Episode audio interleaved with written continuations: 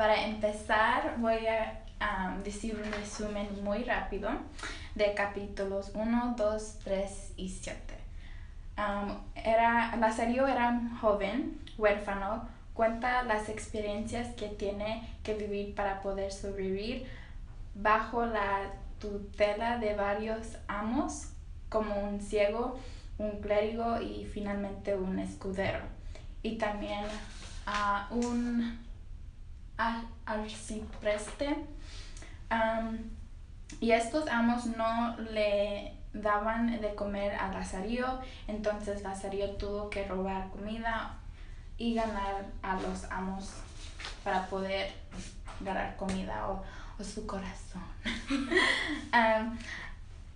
y para capítulo 7, Lazario ahora trabaja como un pregonero encargado de leer en voz alta los pregonos municipales y de comunicar al pueblo lo que el alcalde quiere.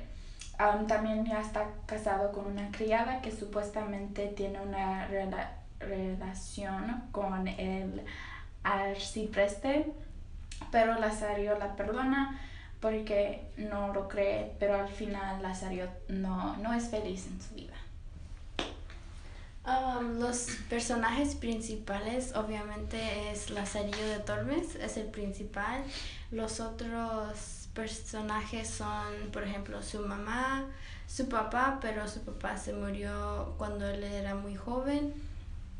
Um, sus amos, quien son el ciego, el clérigo, el escudero y finalmente el arcipreste. También otro personaje es su esposa, que es la criada. Ahora para el contexto histórico. So, primero, España era una nación muy poderosa en el siglo XV1, ¿cómo se dice? El siglo XV1. ok. Y durante este tiempo, um, era una gran parte de la población de España a vivir en pobreza. muchas partes de España tenía mucha miseria. España era importante porque era un gran centro de navegación. el sistema social en España del siglo XV1 es corrupto y injusto. Y también el rey durante ese siglo era Carlos V de España. Ah, el gobierno era absoluto y la gente tenía que pagar altos impuestos para apoyar las guerras extranjeras y en este cuento, como dijo Alejandra, el papá de Lazario se murió en una de esas guerras. Algo también que quiero agregar sobre el contexto histórico es que durante ese tiempo los hombres eran los que tenían más valor que las mujeres y por eso creo que es una de las razones que la mamá de Lazarillo no fue vista como una buena persona por las acciones que tomaba como su trabajo. y yo creo que esta obra ah, se puede conectar una canción que yo escucho y se llama Youth por los Glass Animals porque es una canción que también platica de una mamá como deja a su hijo en la pobreza, pero todavía lo quiere, no lo quiso dejar nomás así como la mamá de Lazario. y también explica cómo, un niño se debe de, apreciar la vida aunque cree que, no lo tiene todo y es, es, es una canción muy bien. ¿La quieres buscar Alejandra, por favor? Por supuesto. Algo que quiero agregar es que yo creo que la mamá de Lazarillo es una persona que a lo mejor es juzgada por dejar a su hijo que se fuera con el ciego, que es su primer amo, pero yo creo que ella lo hizo con muy buenas intenciones porque quiere mucho a su hijo y ella sabía que no le puede dar la vida que él se merece. Ya, yo, Yo creo que eso, eso es algo muy bueno de saber, porque como dijiste, se, se ve como una mala persona, pero hace las acciones por una buena razón. Um, esta es la canción Youth.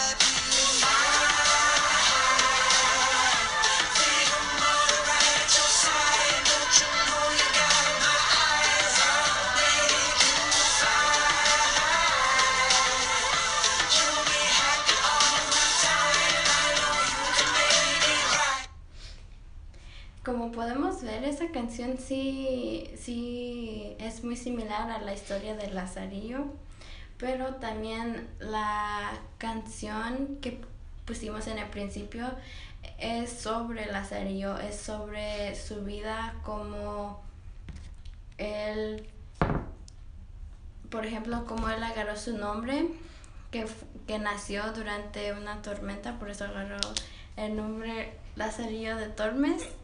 También sobre cómo él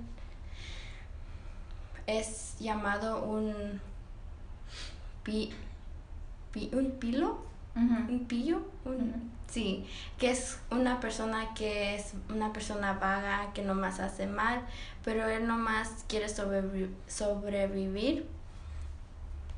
Y esa canción es, es titulada Lazarillo por Rafael. Mm. Ajá. Am, ahora platicamos de la película. Sí. Ok, so, la primera película que nosotros pudimos ver que es, es cerca a Lazarillo es ah, Pinocchio, porque am, si lees el libro real o la historia real de Pinocchio, es más de, de un niño que quiso ser un niño real, un niño que, que quería una vida, am, no nomás verse como algo de este, madera. Am, y pues su papá, quien lo hizo, lo, perdón, am, lo dejó ir am, y se lo llevaron y lo maltrataron mucho. Le hicieron un burro, un real burro, le tiraron a un, ¿cómo se dice? En la ocean? En el océano. era el océano, am, nomás era, era como un chiste. Y no es diciendo que Lazarillo es un chiste en la historia, pero es diciendo cómo los dos fueron maltratados y no ah, mirados como, como unos niños que, que merecen una, una, vida, am, una vida donde deben de crecer y, y conocer y saber cosas. Yo también creo que ellos no tuvieron la oportunidad de tener un hogar real donde hay amor y ellos fueron maltratados como Daisy dijo y yo creo que otra película que es similar a Lazarillo es la película de Forrest Gump porque Forrest es una persona que también como Lazarillo no fue tomado en serio y este fue maltratado por las personas cerca de él y él no sabe no sabe entender mm, las relaciones creo entre personas entre como, por ejemplo las parejas como Lazarillo se casó con la criada y fue dicho que ella lo engañó con el con su amo pero él decidió perdonarla y seguir con ella. Am, ahora, yo creo que no hay muchos este personajes en esta historia que podemos decir que podemos conectar porque um, obviamente son más malos los amos, pero con Lazario sí, yo creo que las dos podemos decir que sí conectamos con él porque las dos también somos perdidas, no, no somos maltratadas no, o nada de eso, pero, pero como dije, sí somos perdidas porque aunque estamos, aunque tenemos todo por decir que no como otras personas, ah, no sabemos, no sabemos la realidad, no sabemos, you know, cómo, ¿cómo lo dirías, Ale? Um, yo creo que podemos conectar con Lazarillo en el, en el sentido que queremos explorar la vida. Querem- no sabemos en qué dirección nos queremos, queremos ir y como él estamos buscando algo um, para sentirnos que pertece- pertenemos. no sé. Pertenecemos. Sí, Ajá. ándale. en un lugar como Lazarillo. Y yo creo que por eso podemos conectar con él. Ujú, Ya. Am, Queremos platicar de cómo conectar la realidad. Sí. Ok. Um, so yo creo que conecta con la, la realidad en de que como las deportaciones, um, como hay muchos niños que no son cuidados, ah, allá en las noticias ya hemos visto que hay muchos niños que se han muerto um, desafortunadamente porque a las personas que deben de estar cuidándolos, ah, como los amos en la historia, ah, no, no les ponen tanto caso, no quieren ponerles la, am, La atención. la atención que deben de tener para poder pues sobrevivir y para poder ser niños, como dije am, anteriormente. Am, y también de que este eh, otra cosa también puede ser de los niños de adopción, cómo están en esas casas ahí esperando para alguien que sí le den las vi- le den una vida de por- eh, oportunidad. Ujú. Eso, yo creo que ese es un buen ejemplo y yo puedo conectar con eso también porque como mencioné que yo siento que no sé en qué rumbo va mi vida y yo creo que una, un ejemplo de algo real es que como dijo Daisy, la- las personas que son indocumentadas como yo no sabemos qué puede qué pueda pasar en el futuro y como Lazarillo que no sabe y creo que es algo que podemos conectar con la obra. Birthday.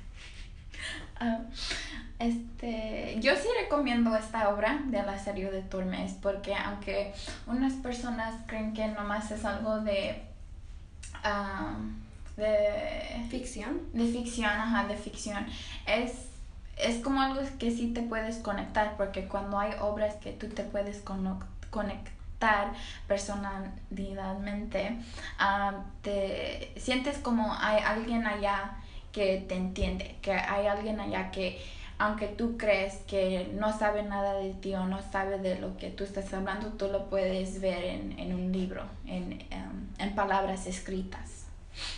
Yo también lo recomiendo y estoy de acuerdo con Daisy también porque Was it not recording? perdón, perdón. Ah, creo que es este una obra que podemos conectar porque como dijo Daisy que esto fue escrito hace mucho tiempo pero este nomás nos está demostrando como todos somos iguales y como al final ya cuando estemos ah, mayores hay esperanza o podemos tomar esta obra como un, un ejemplo para no dejarnos que nos maltraten y para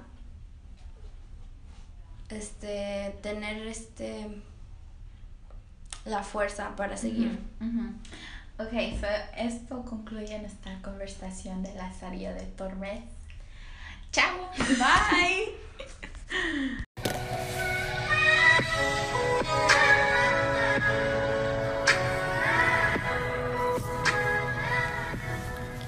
Buenas tardes, les saluda Joana Elizabeth en su programa diario de Las Chicas Poéticas. Hoy vamos a estar platicando de la poesía, en específico Soneto 23, en tanto que de Rosa y Azucena. Bueno, Lisbeth, el autor de Rosa y Azucena es Garcilaso de la Vega. Y él describe una mujer y su juventud antes de que se vuelva vieja. En el soneto refleja que debes vivir la vida antes que la juventud se acabe y sea muy tarde. Uno de los personajes es la rosa que representa a la mujer y el otro personaje es la azucena que representa la juventud y la voz poética. ¿Sabes que este poema fue escrito durante el siglo de oro? También fue escrito durante el Renacimiento. Es muy interesante que la mujer bella del Renacimiento era rubia, blanca, con color rosa en sus labios. Pero el hombre ideal de este tiempo del renacionista lucha por una mujer inalcanzable y hay un desarrollo armónico de todas sus facultades que son las armas, letras y artes. Y durante este tiempo España tenía mucho poder. No sabía esos datos, pero me suenan muy interesantes. Ahora, un poema que se relaciona con Rosa y Azucena es Mientras por competir con tu cabello, escrito por Luis Argote y Góngora. El autor describe la belleza de la amada y descata el cabello rubio, la frente pálida y los labios rojos. También describe, describe el desparecimiento de la belleza, significa que con el tiempo la belleza de una mujer se va terminando y por eso lo debe de disfrutar a lo máximo antes de que sea muy tarde. Los dos poemas hablan de lo mismo, la juventud de la mujer y cómo su belleza se va difuminando con el tiempo. Después se cambiará a tierra, en humo, en polvo, en sombra, en nada. También me fijé que en el poema menciona la muerte. En los dos poemas los autores mencionan el tema del carpe diem.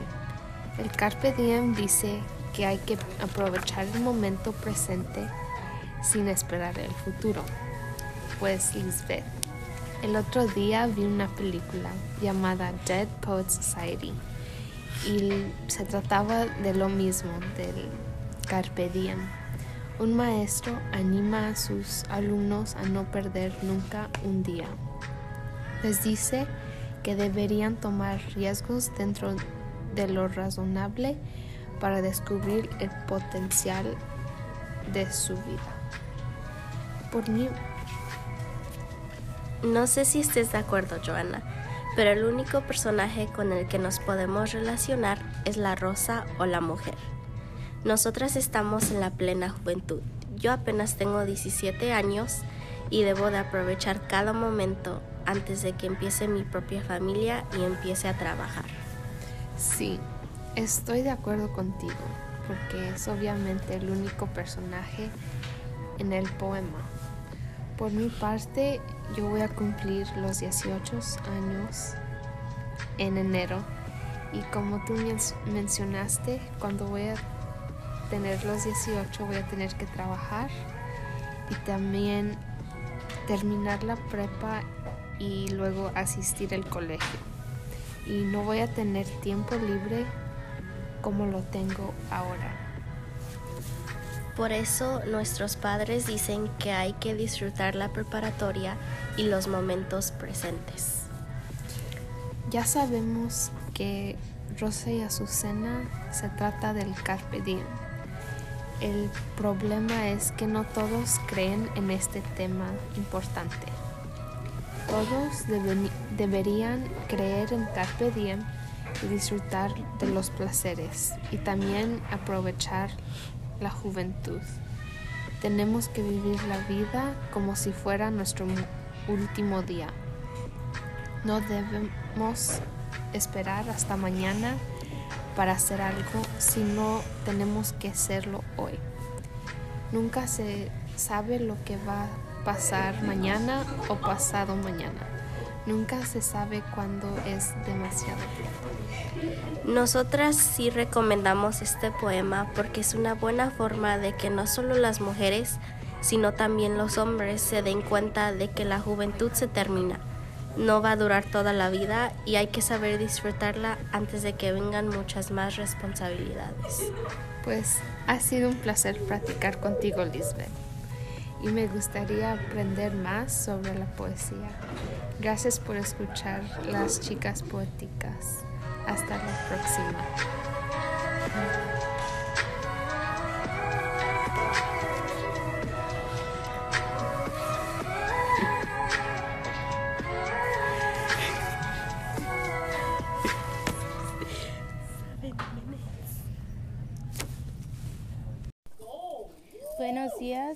Tardes y- o buenas noches, dependiendo cuando oigan esta programación. Hola, yo me llamo Leslie. Y yo soy Giselle. Gracias por regresar a las literarias donde hablamos de poemas, obras y todo lo demás y damos nuestra opinión sincera. El día de hoy vamos a hablar de un cuento dentro de un cuento. Es escrita por don Juan Manuel Infante de Castilla. Se llama El Conde Lucanor, lo que sucedió a un mozo que casó un- con una mujer muy fuerte y muy brava. El conde Lucanor se trata de el conde cuando el conde quiere el consejo de Patronia para saber qué va a hacer el criado. El criado no sabe si casarse con la mujer brava que era rica. El patronio le responde con un cuento. El cuento se trata de un mancebo que se casó con una mujer muy fuerte y brava. El mancebo era bueno, pero muy pobre, por eso se quiso casar con una mujer de estatura alta. La mujer era muy brava, que nadie se quería casar con ella. Los dos se casaron. El hombre se convirtió agresivo y la mujer hizo todo lo que el hombre decía. Fue entonces cuando Patronio le dijo a el conde que si el criado que puede controlar a la mujer se puede casar. Los personajes principales en esta obra son el conde Lucanor y Patronio, obviamente, y la mujer brava y el mancebo. Se puede ver que la mujer brava tiene un carácter muy fuerte y nadie se quiere casar con ella porque le tienen miedo. Pero también podemos ver que eso cambia al final porque se calma después de la influencia del mancebo, que al principio era un hombre agra- agradable, pero al final cambia su carácter para dominar a la mujer. Mientras sin el conde Lucanor no hubiera una conversación con su patronio y así no hubiera una historia para empezar. Igual que los personajes principales, los personajes secundarios también juegan una grande parte en formando los personajes con sus opiniones y reac- reacciones. Cuando el, cuento- el cuento fue publicado, el cuento de un cuento fue escrita durante la Edad Media, en el año 1335. En este tiempo los moros estaban controlando a España. También estaban presentes las tres religiones principales, que era cristianismo, judaísmo e islamismo. Y también habían clases sociales en este tiempo. Se miraba mucho el dominio de las mujeres y los hombres estaban presentes en cada situación. Una canción que se relaciona con la obra es The Man by The Killers. Esta canción se trata todo sobre machismo y entre, entre la letra da la impresión que el hombre es mejor que las mujeres. Y igual que la canción, en la obra se puede ver que el mancebo nos enseña su lado machista cuando mata a los animales para dominar su esposa. ¿Y tú, Leslie, también piensas que la canción está relacionada con la obra? Sí, yo pienso que la canción sí está relacionada con la obra porque obviamente se mira el machismo en la canción y es lo mismo que se mira en la obra. Bueno, este, hay muchas historias basadas por el Conde Lucanor, pero una que es casi similar a la de Conde con Lucanor es por William Shakespeare. Se llama The Taming of the Shrew. Se trata de dos hermanas, una es noble y obediente, mientras la otra es muy brava y rebelde. El papá de las dos las quiere casar, pero primero a la brava y luego después a la noble. Este le anda buscando una esposa a la brava, pero es muy difícil porque no su actitud no es atractiva a los hombres de este tiempo. Al final se casa con uno que la, que la supo dominar y la hace cambiar de modo, de brava a noble.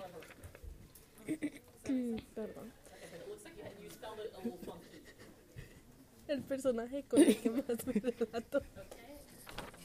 Perdón, es el conde Lucanor, porque yo soy alguien que siempre busca consejos y opiniones de otras personas. De otras personas cuando tengo una.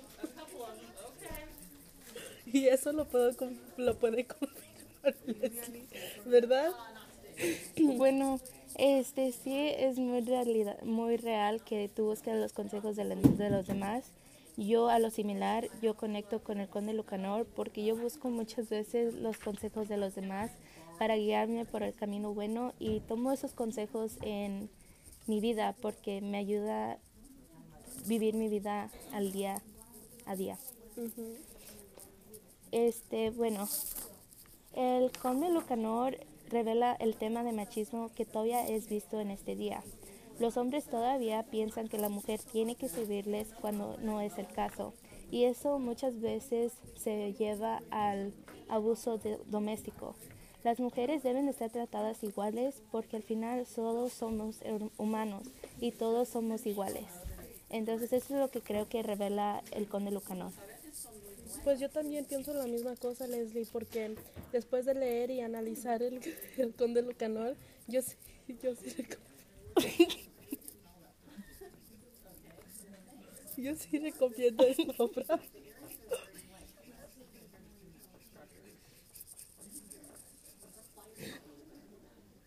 Porque en general, en general habla sobre eso.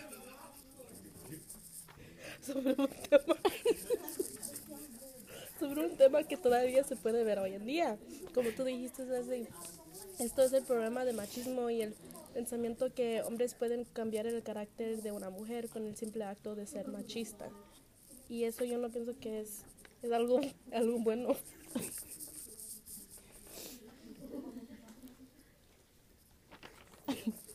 Ah, bueno, yo, nosotros dos pensamos que todos deben de leer El Conde Lucanor o todos los poemas o historias que son rela- relacionados al Conde Lucanor porque de veras es un cuento agra- agradable y se trata de un tema que es muy presente hoy en día y puede reflejar, reflectar todo lo que está pasando en el mundo ahora.